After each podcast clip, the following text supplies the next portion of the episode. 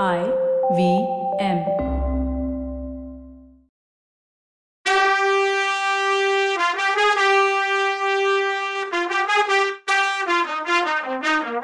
வணக்கங்க. நான் கவிதா பேசுறேன்.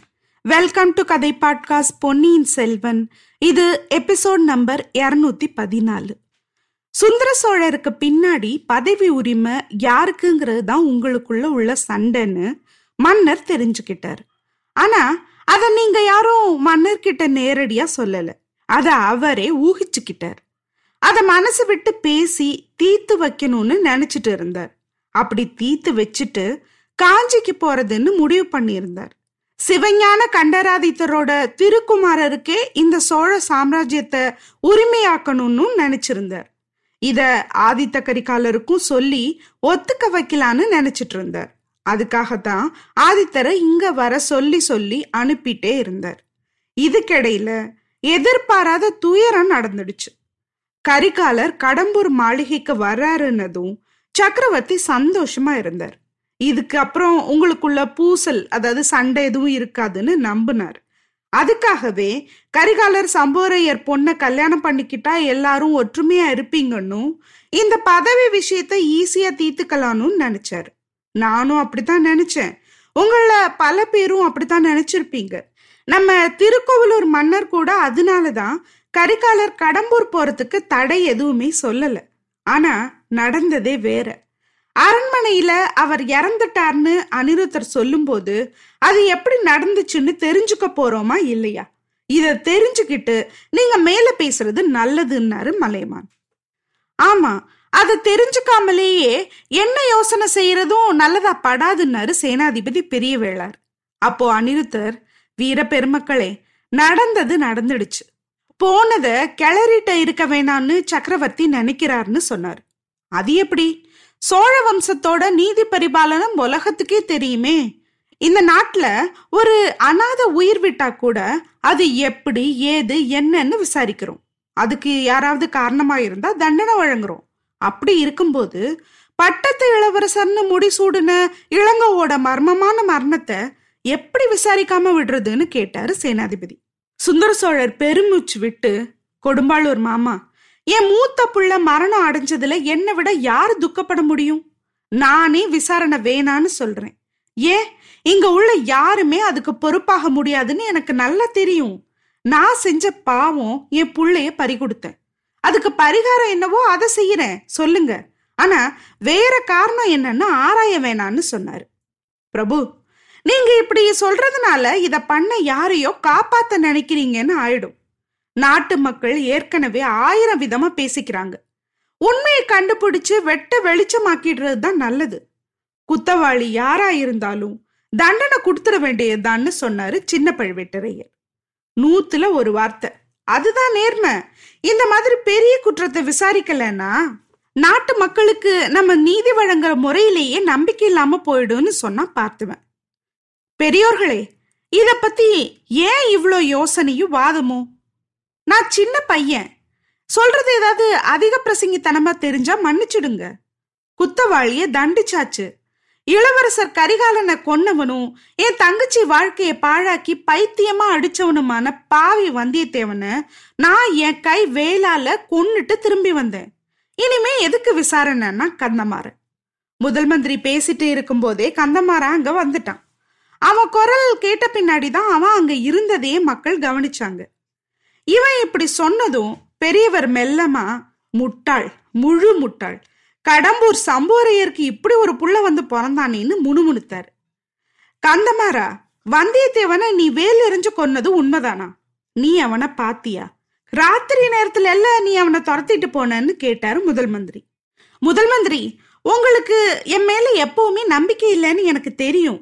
ராத்திரியா இருந்தா ஆள் அடையாளம் தெரியாம போயிடுமா என்ன? அப்படின்னு கேட்டான் கந்தமாறன் கொஞ்சம் கோபமாவே இல்ல அவனும் வீரனாச்சே அவன் உன் கூட சண்டை போடலையான்னு கேட்டாரு அனிருத்தர்.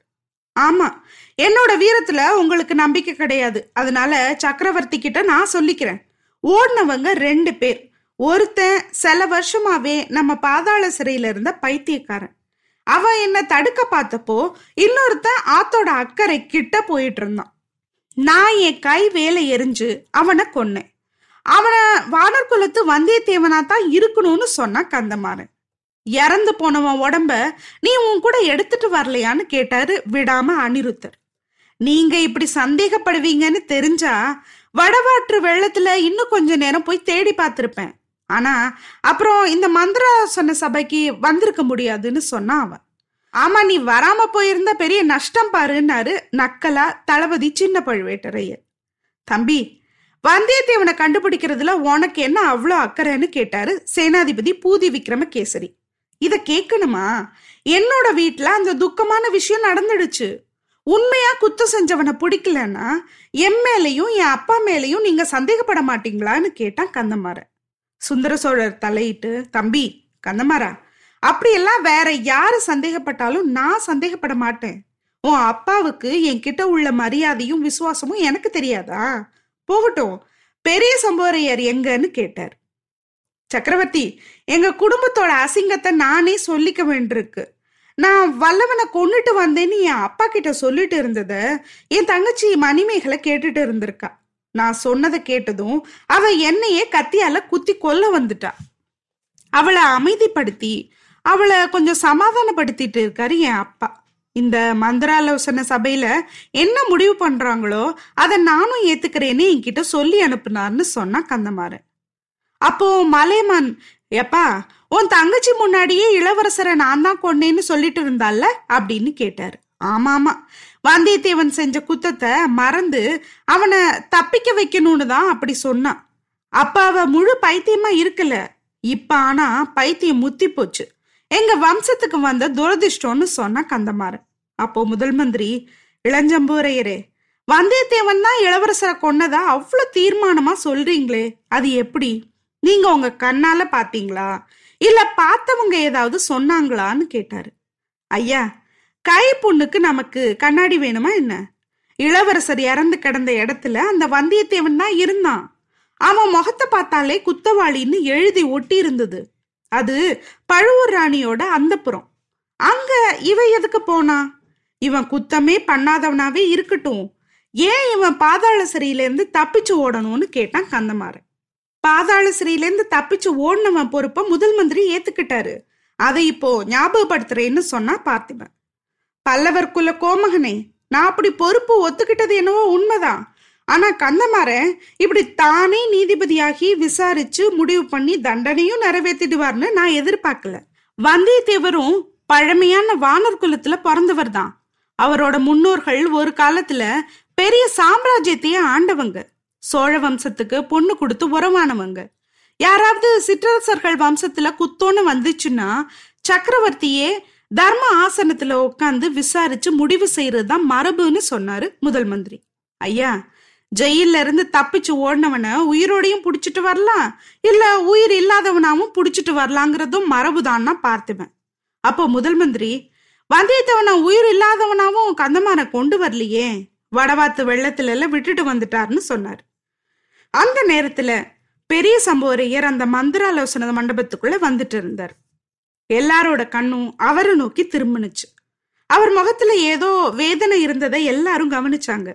கந்தமாறன் அவர் பக்கத்துல போய் அப்பா மணிமேகலை எப்படி இருக்கா? அப்படின்னு கேட்டான். அதுக்கு அவரு அப்படியேதான் இருக்கா. உன் அம்மாவை காவலுக்கு வச்சுட்டு வந்தேன்னு சத்தமா கொஞ்சம் கடுமையாவே சொன்னாரு. சக்கரவர்த்தி உடனே சம்புவரையரை பார்த்து ஐயா நீங்க உங்க செல்ல பொண்ணு பக்கத்துல இருக்கிறது அவசியம்னா நீங்க போய் இருங்க. நம்ம ஆலோசனையை கூட நாம இன்னொரு நாள் வச்சுக்கலான்னு சொன்னாரு. இல்ல பிரபு அவ பக்கத்துல நான் இருந்து பையன் ஒன்றும் இல்லை.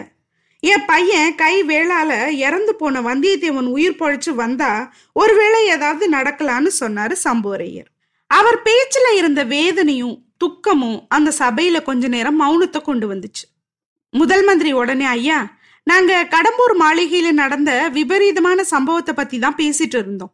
இளவரசர் உங்க மாளிகையில இறந்ததுனால நீங்க எவ்வளவு மனசு வேதனைப்பட்டிருப்பீங்கன்னு எங்களுக்கு புரியுது. அதுக்கு உங்களை பொறுப்பாக்க சக்கரவர்த்தி விரும்பல. ஆனாலும் நாட்டுல நாலு விதமா வதந்தி பரவாம இருக்க ஆதித்த கரிகாலர் மரணம் எப்படி நடந்துச்சுன்னு நிச்சயமா தெரிஞ்சுக்கிட்டா நல்லது இல்லையா அப்படின்னு அந்த சபையில உள்ளவங்க நினைக்கிறாங்க. அத பத்தி நீங்க சொல்றதுக்கு ஏதாவது இருக்குதா? வானர் குலத்து வந்தியத்தேவனால தான் இது நடந்ததுன்னு கந்தமாறன் சாதிக்கிறாரு. அதை பத்தி உங்க கருத்து என்னன்னு முதல் மந்திரி சம்போரையரை பார்த்து கேட்டார். சம்போரையர் கொஞ்ச நேரம் தகைச்சு போய் நின்னாரு. அப்புறம் நாலு பக்கமும் சுத்தி முத்தி பார்த்தாரு. அந்த பார்வை கந்தமாறன் மேல இருந்தப்போ ஆமா இந்த முட்டாள் அன்னைக்கும் அப்படிதான் சொன்னான். அதை நான் நம்பல. இன்னைக்கும் அதை நம்பல. இவன் சொன்னதை கேட்டுதான் இளவரசர் கரிகாலரை கடம்பூர் மாளிகைக்கு வாங்கன்னு கூப்பிட்டேன். அதனாலதான் இத்தனை விபரீதமும் நடந்துச்சு. எனக்கும் என் வம்சத்துக்கும் தீராத பழி வந்துச்சுன்னு சொன்னாரு. உடனே மலைமன் சாந்தமாகி இறக்கமான பாவனையில சம்பூரையரே பதறாதீங்க. நடந்தது நடந்துடுச்சு. நல்ல எண்ணத்தோடு தான் என் பேரனை உங்க மாளிகைக்கு கூப்பிட்டீங்க. இங்க யாருமே ஒருத்தர் கூட கரிகாலன் சாவுக்கு உங்களை பொறுப்பாக்க நினைக்கல. அதனாலதான் உண்மையை தெரிஞ்சுக்க நினைக்கிறோம். அதுக்கு நீங்க உதவி செஞ்சா நல்லா இருக்கும்னாரு. பரவாயில்லையே. கிழவர் மலையமான் சம்பூரையரை நம்பி பேசுறாரு. அதுக்கு சம்பூரையர் நான் என்ன உதவி பண்ண முடியும்? என் பையன் ஒன்று சொல்றான் அதுக்கு ஆப்போசிட்டா என் பொண்ணு ஒன்று சொல்கிறான் ரெண்டு பேர் பேச்சையும் என்னால நம்ப முடியல.